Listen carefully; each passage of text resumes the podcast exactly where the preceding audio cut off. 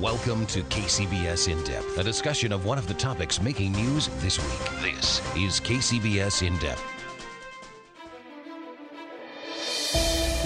It has collapsed in a number of places. There are cars that are overturned. It's been 30 years since the historic Loma Prieta earthquake. There's a fire on Beach Street in the marina. Now, how has the Bay Area changed? What lessons have we learned? And most importantly, are we any safer? It shook so violently that all three of us thought we were going to die. To mark the 30 year anniversary, KCBS hosted an hour long broadcast of retrospective coverage that sought to answer those questions. It began at 5:04 p.m. this past Thursday. That's 30 years to the minute after the disaster struck. My heart is still beating.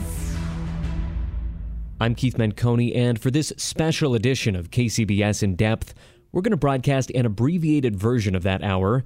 Our host will be KCBS anchor Stan Bunger, who was at Candlestick Park covering the third game of the World Series for us at the moment the earth began to shake. I can tell you right now, these people will have something to tell about uh, in uh, the years to come when their grandkids say, What was it like going to the World Series at Candlestick Park? Mike Woodley? 30 years later, he broadcast our hour of retrospective coverage live from San Francisco's Marina Green near several sites that saw serious damage. He began the broadcast as the city held a remembrance ceremony nearby. As we join Stan, you'll be able to hear a bell chiming in the background for those who lost their lives during the disaster. 63 deaths around the Bay Area in the Loma Prieta earthquake, more than 3,700 people injured. Total of damage, nobody really knows the number, but estimated at close to $6 billion 1989 dollars. That would equal out to around $11 billion today. Our goal over the next hour is not just to remember what happened in 89, but using the maxim that those who do not learn from history are doomed to repeat it. Look forward to see what lessons may have been learned then and how they've been applied as the Bay Area moves into the future. And sitting next to me is a colleague who was working, as I was, for KCBS that night, Mike Colgan. You were in an elevator uh, in a building in downtown San Jose, closer to the epicenter, frankly, than I was at Candlestick Park. Yeah, I was where the bureau at that time was located at First and Taylor, 13-story building. The bureau was on the 12th floor. I just st- stepped into the elevator, and the second I had stepped on the elevator, the elevator started banging really hard side to side, bang, bang, bang, bang, bang, and there was no mistaking what it. You know, you're you're at a major earthquake, and uh, just then uh, we stepped out of the elevator, and then the power failed, and there were two other people on the ele- elevator with me, and all three of us thought that. Uh, you, you really believe the building was going to collapse any second, and and we just didn't expect to make it out of there. You know, so many stories like yours. I was at Candlestick Park. There was a, a colleague, Mike Woodley, a, a, sports anchor, who was afraid, so so deathly afraid that he began to run from the booth, pulling all of our broadcast gear with him. And these stories were told again and again in the aftermath of that quake. Here we sit 30 years later in an era where a smartphone app can tell you the quake's going to hit before it gets to you, where a photo of damage can be found instantly on Twitter or Instagram, where the internet will tell you the epicenter and the magnitude almost instantly. We waited a half hour or an hour to learn that sort of news. You just didn't know how widespread it was. Uh, you know, we got the shot from the helicopter. Uh, talking about the Cypress collapsing. I think that was the first report from the plane. I think it was that, uh, and you just didn't know because you didn't have the access to all this information that uh, that are literally at your fingertips right now. You wound up that night, late that night, early the next morning in Santa Cruz. We got to Santa Cruz about midnight because we heard the Pacific Garden Mall had collapsed and a number of people died there. So Highway 17 was closed. So the only way to get to Santa Cruz was to go all the way around uh, Hollister 129. And so uh, by the time I got to Santa Cruz, it was about midnight and it was debris everywhere. You stayed there for a few days, if I recall correctly. A week. I actually didn't get home for a week, and uh, and you know you're not prepared. Uh, you, you just had the clothes on your back because you didn't uh, you didn't have a, what they call a go kit now in your in your car. So uh, we were we were staying at a holiday the Holiday Inn put up the media because uh, there's nobody else there. And the next night uh, there was very little power, but uh, not many businesses open. However, there was of all things a, a pizza parlor as a chain, Shakey's, Shakey's Pizza. Sure. And so I go in there and you get a pizza, and you know pizza parlors they sell cl- shirts. So I got a I got a, a, large pizza, and I said, "Give me four shirts," and I, and I, that's all the clothes I had. So I wore the four. The people thought I worked for Shakey's because for the rest of the week uh, I wore the because I, I, didn't have any other clothes, and you just couldn't get home. So and we didn't have any commercials uh, for for a week, so it was 24/7 uh, just uh, just news. A memory of mine, one that'll never go away, was when the quake hit, of course, power out all over the Bay Area. The Embarcadero Center high rise, where the KCBS studios were based then, had its own backup generator. The station had provided its own backup power, and there was enough building power to get up the 32 floors to the station. At some point late that night, all of a sudden the station seemed to have gone off the air. In fact, the transmitter was still doing just fine. The studios had lost power because the fuel tank that was in the basement of the building connected to the generator on the top of the building, the line had gotten pinched by the motion of the earthquake. And after that got sorted out for the next several days, a guy whose name is lost to history, he may be listening right now, and if so, raise your hand, we'll salute you cranked by hand diesel fuel from a tank in the basement of the building, took it up the elevator to the roof, cranked it back into the holding tank on the generator, and kept us alive. When I found that out two or three days later, I said, bring him in for an interview. We smelled him before we saw him. Mike, thank, thank you. you. It's great to be with it's you great always. to be with you 30 years later. We're still here. we're still here. Let's take a break now and check in with Kim Vesterlin. Once again, this is KCBS In Depth. I'm Keith Menconi, and you're listening to a replay of a live broadcast hosted by KCBS anchor Stan Bunger that took place on the 30th anniversary of Loma Prieta. One resident told me there were possibly people in the building still, although we have no confirmation of that. In just a moment, we'll hear a report that I filed on the work still left to be done to prepare before the next big one hits. And a little bit later, we'll hear from someone who's leading the charge to get that work done. We return now to our Loma Prieta anniversary broadcast, taped on Thursday at the Marina Green in San Francisco. Well, a big disaster like Loma Prieta certainly pushes people to do a better job of getting prepared. It's easy to think about it in the immediate aftermath, but as time goes on, the memories fade, and so does the sense of urgency. So, three decades later, how ready are we today? KCBS reporter Keith Menconi has been looking into that question and joining us live now from the corner of Beach and Divisadero Streets, a few blocks from here, where much of the destruction in the Marina District took place that night. It's true, Stan. Loma Prieta was a catalyzing event. The disaster prompted major retrofitting projects around the Bay Area. It also helped to popularize community disaster training programs like the CERT and NERT programs. CERT standing for Community Emergency Response Team Program. Those programs are quite a legacy for the disaster, so I decided to check in on one CERT class in San Jose to see if the memory of Loma Prieta is still weighing on the minds of participants I'm going to take here at the head and I'm going to practice C-spine precautions. the CERT program includes 20 hours of coursework on disaster preparedness, everything from first aid to search and rescue to fire suppression. So, what's motivating these San Jose residents to spend their Saturday learning about disasters? Well, for those I spoke with, it is not about Loma Prieta. I don't have a real memory of it, you know? No, I wasn't alive in the 80s. yeah. You were not alive in the 80s? Yeah, yeah, no. In fact, now, with so many people in the region born after 89 and so many newcomers who have moved here since, it's believed that fewer than half of all Bay Area residents today have any memory at all of the earthquake disaster. Meantime, even for those who do still remember it, the sense of urgency may have faded long ago. We do get a big bump in preparedness right after a big event happens. Cheryl Rabinovich is a disaster mitigation researcher and consultant who studies how we respond to disasters. And people do follow through on that for a couple of months maybe a year. Um, but it does fade. Survey results back her up. They show that most Bay Area residents today are not doing enough to prepare, meaning too few have retrofitted their homes, too few have put together an emergency kit, and too few have an emergency plan in place. Okay, pull your wedge out, pull your wedge out, take the wedge out, take it, yeah, there you go. Now. One thing people are doing in higher numbers these days Right, here's this way. taking part in community preparedness programs like this CERT class. Organizers say they've seen a surge in turnout in recent years Now on three, we live. As Northern California residents witness one disaster after another. They say the desire to pick up emergency skills is growing. Two, three. Not that fast. So, it turns out, even if Loma Prieta isn't on everyone's mind, people are finding their own reasons to come together and get prepared. All right, everybody say earthquake. Now, the memory of Loma Prieta still has a role to play. Cheryl Rabinovich, our disaster mitigation expert, says passing on stories about the disaster is an important way of helping those who weren't there understand what's at stake. At Divisadero and Beach in the Marina District, Keith Menconi, KCBS. Thanks, Keith. And, you know, as I rode over here on the Muni 30 line this afternoon, I realized I was just a block or so from where the worst of it was. I'm joined now by Captain Erica Arteseros, Program Coordinator for the San Francisco Fire Department's NERT, the Neighborhood Emergency Response Team. NERT was kind of born out of 1989, wasn't it? You're exactly right, and and it was really driven by residents, as as Keith's you know people attested to.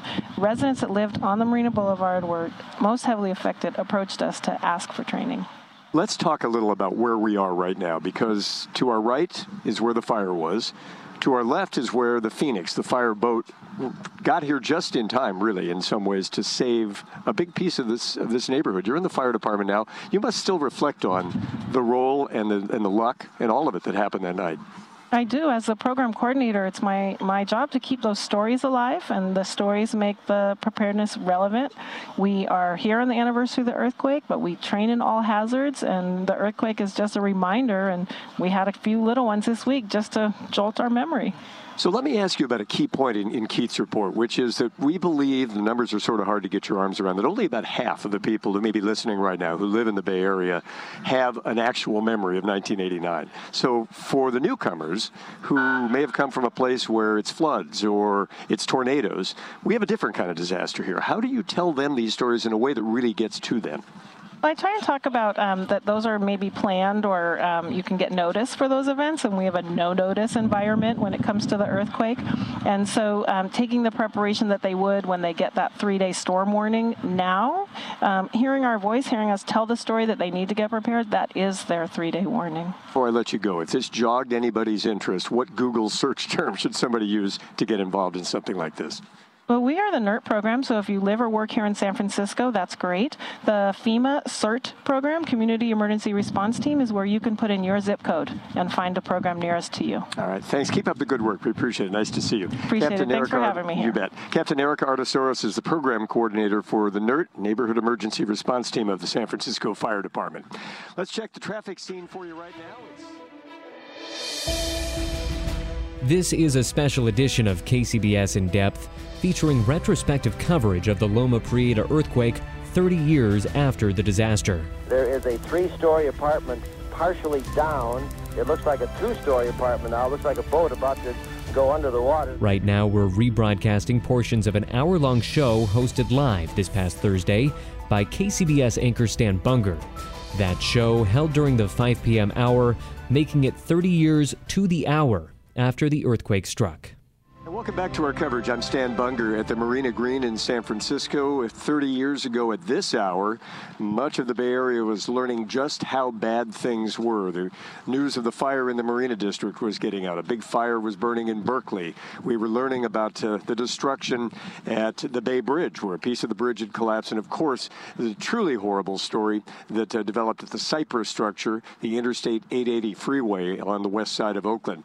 One of the people who was there that night was my colleague John Atkinson. John, you were actually above that, and I remember the drama of you telling the world what you saw, and it was really kind of hard to believe. It was, it was, Stan. It was hard to believe. I, I remember being over the Cypress Freeway uh, as it was, uh, as it had already collapsed, and looking at down at it from about 1,500 feet or so, and trying to see exactly what was happening because we didn't have the best angle, but you could tell that the the top had collapsed onto the bottom, and I remember looking at my pilot as we're circling around, just trying to verify with each other, yeah, we are really looking at what we're looking at because it was something I don't think anybody had ever seen before, and we really didn't totally trust our eyes as to what we were watching. Well, John, let me take you back 30 years if we can, if we have the audio queued up, and listen to the report you delivered to our then colleague Jan Black, who was back at Embarcadero Center, the KCBS studios. John, uh, what can you tell us from Sky 3? We are right over the Cypress structure, and it is just a complete mess. It appears as if it has uh, fallen apart right now. There are cars all over the place, and uh, it has collapsed in a number of places. There are cars that are overturned, and uh, people running around around down there, and uh, it does not look like a very pretty sight. Obviously, traffic is not getting through there coming off the Bay Bridge. It has uh, nowhere to go. Uh, traffic just a complete mess in the area. Again, the Cypress structure looks like it is just completely, uh, almost completely, in a number of places collapsed, and uh, traffic is being stopped in just about every direction. It is uh, like this whole thing is just completely falling apart. There were stories around that. My wife told me from Alameda she heard a sound, a series of booms around the time of the quake, and she quite place what it was, but we realized later it was the sound of each of those sections of wow. the Cypress structure pancaking down. And of course, what you saw when you finally arrived on scene there, John, was a scene of devastation. The cars were strewn around and there were dead people underneath that upper deck. Yeah, I, I remember seeing that there were cars that were traveling on the upper portion of the Cypress that had fallen off onto city streets. And that was something I couldn't even comprehend. There were cars on top of the Cypress that were overturned. People were kind of running around, but there were also a lot of people just standing around because I don't think they believed what was going on. And we were trying, I was trying not to think too much about what was in between the upper and the lower deck because that was just a scene of, of something I just couldn't comprehend. John Atkinson, our KCBS colleague, still covering traffic in the Bay Area 30 years later. And have we built better since then? Would that happen again in the next quake? We're joined now by Mark Schwettmann, a design director in the San Francisco office of Skidmore, Owings, and Merrill. Earthquakes, earthquake country, making sure things don't fall down. Big stuff.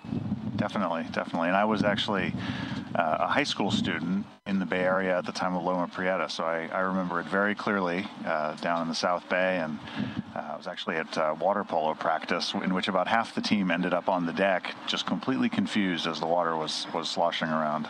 So, a quake of that magnitude, we could get one bigger than that. Uh, the seismologists tell us the region around here is capable of that. We're building buildings in San Francisco now that get ever taller. How does this all add up? Well, so much has has been learned and changed uh, since 1989. Pretty much every time there's a big earthquake, much is learned and new science is developed, and then that science actually trickles pretty quickly into the building codes. And buildings today. Um, are they're much stronger than they were before. They're more resilient than they were before, and all of the systems in the building that protect you in an earthquake, besides the structure, are much more redundant and much more sophisticated. In addition to the new buildings, actually, the most important thing for most people who don't live in these new buildings is probably all the things that have been done, all the work that's been done on old buildings. So you have large, large, significant buildings like, for example, City Hall which have been base isolated, basically put on big rollers so that they can move independently from an earthquake. You have really small scale buildings like many of the ones around us that have had soft story retrofits. So they might have a big opening for a garage door or a corner market, and those make a soft portion of the building that the heavier part on top moves around on. People have gone back and put steel frames in those. And the unreinforced masonry buildings, some of which collapsed in Loma Prieta, um, due to state law, actually have, for the most part, been retrofitted. So a huge amount has been done um, to ensure the safety of older buildings, and the newer buildings are sophisticated in, in all different ways. And you touched on two things, that terms I don't think we'd ever heard of, at least not in the layperson trade unreinforced masonry and soft story.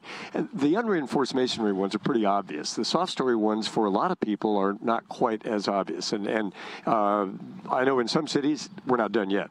That's that's definitely true. There are there are other things that we're probably not done yet either. But I think each iteration of these improvements gets finer and, and finer grained. Um, new buildings, in particular, um, we do a lot of high-rise buildings in San Francisco and all around the world. It's very interesting comparing them here and other places. So we do towers in New York, we do towers in San Francisco. Um, simple things like the exit stairs. If there's an earthquake, the building codes that govern the structure of a new building say that it has to survive the earthquake, like a Loma Prieta scale earthquake, with really no significant damage. An even bigger earthquake, like a great earthquake scale, the building can be damaged, but the chance of it collapsing has to be incredibly small. So these new buildings are going to ride out a big earthquake. They might be damaged, they won't collapse, but you have to get out of the building. And before we let you go, we're sitting right here on basically mud. Right? we're, we're on the Marina Green. This is fill. It wasn't necessarily fill done to the highest standards that you would do it today if you were filling the bay, which you wouldn't do anyway. But we have a lot of that in San Francisco, in the East Bay, uh, down along the peninsula in the East Bay. So that's a challenge too. Yeah, and there have been a lot of a lot of attention has been focused recently on foundation design. You're probably aware of some of the reasons why. Um, when a new building is designed, we work with our colleagues in structural engineering and geotechnical engineering, who do extensive studies of the soil of the site. And the idea that because soil is different or is fill or is bad, that doesn't let the building be any safer. So essentially, the, the engineering has to take into account the type of soil. They also have uh, extensive historical readings of earthquakes all around the world. And so they use these kind of recordings of earthquakes to apply a simulated earthquake to that soil. And then the result of that tells you we can build a building if we dig a 10 foot hole and fill it with concrete, or maybe we have to drill concrete piles 500 feet into the earth so that they go through the fill and socket into bedrock. So every tall building you see built actually anywhere, but especially in seismic country, the foundation of it is designed specifically for the soil that it sits on. If it wasn't safe to build a building on that soil, you would not see a building there today. I feel better. Mark, thank you. It's been a pleasure. It's my pleasure. Mark Schwettmann is the design director in the San Francisco office of Skidmore, Owings, and Merrill. Let's check the traffic scene right now. Kim Vestal reporting. You're listening to a special edition of KCBS In Depth.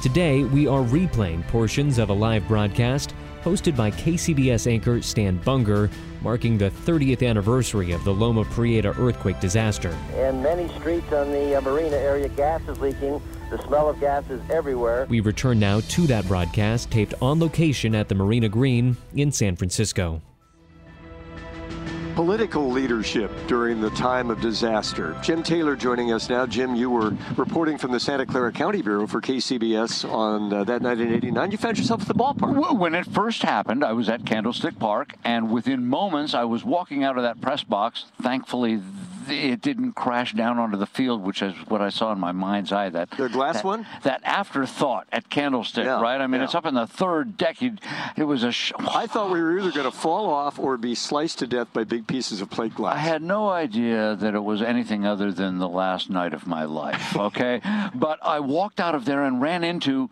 Art Agnos, the mayor of San Francisco. And he was kind of like me. We were both feeling the joy of the moment, frankly. Uh, what a cool earthquake. We're coming back to Giants. And he, in fact, said, a thunderbolt from Olympus. You know, he's a Greek dude, right? Yeah. And he said that the Giants are coming back in within, I would say, 20 seconds, he was approached by a couple of police officers who informed him that everything was much more serious than that, and that was the end of that. For the next two weeks, he was the mayor of America. We call Giuliani that after 9/11, but uh, Agnos was there morning, day, and night numerous newscasts, uh, uh, press conferences all day long, and he was, as he even said to me just the other day, I was the man of the moment. Everybody was looking to me. And it, it may sound egotistical, but it was true. He was the guy to whom we were looking for. He governed with compassion and power and passion uh, in that moment. And it was uh, refreshing to see. It was good. He was good.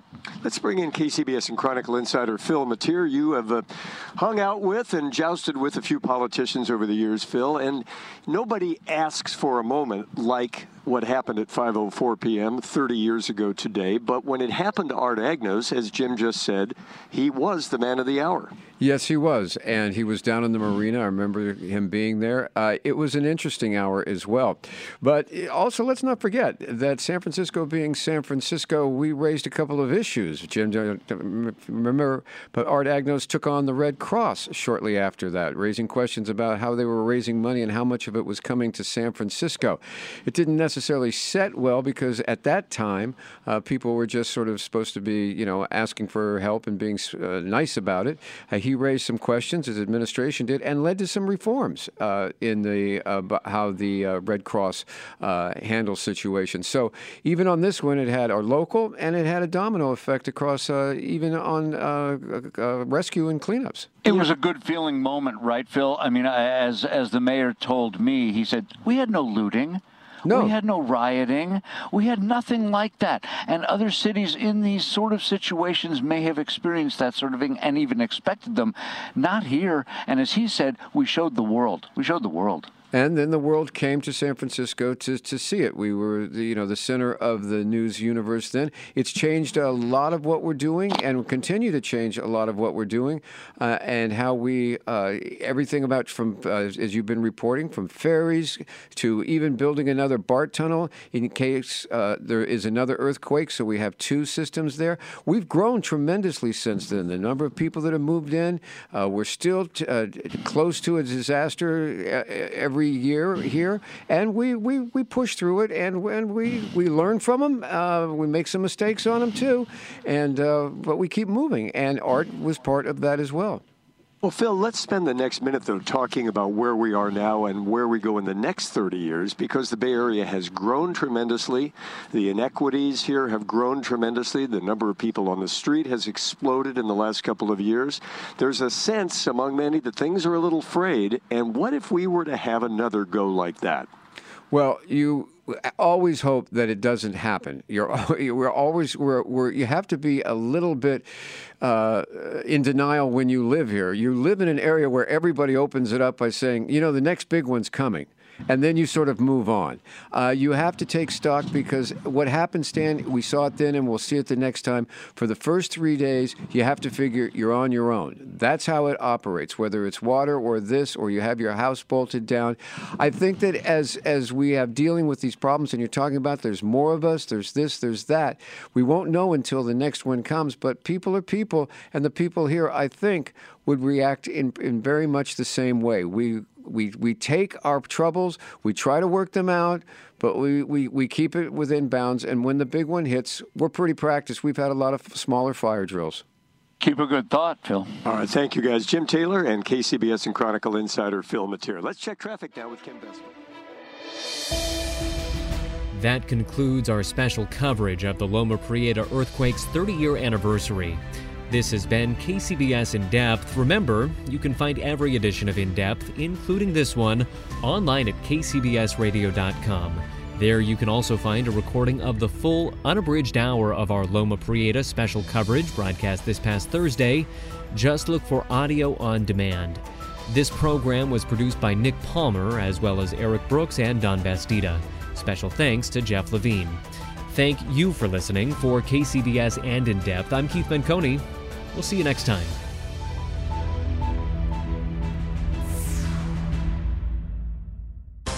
You've just heard KCBS In Depth, a news interview program for All News 740 and FM 1069.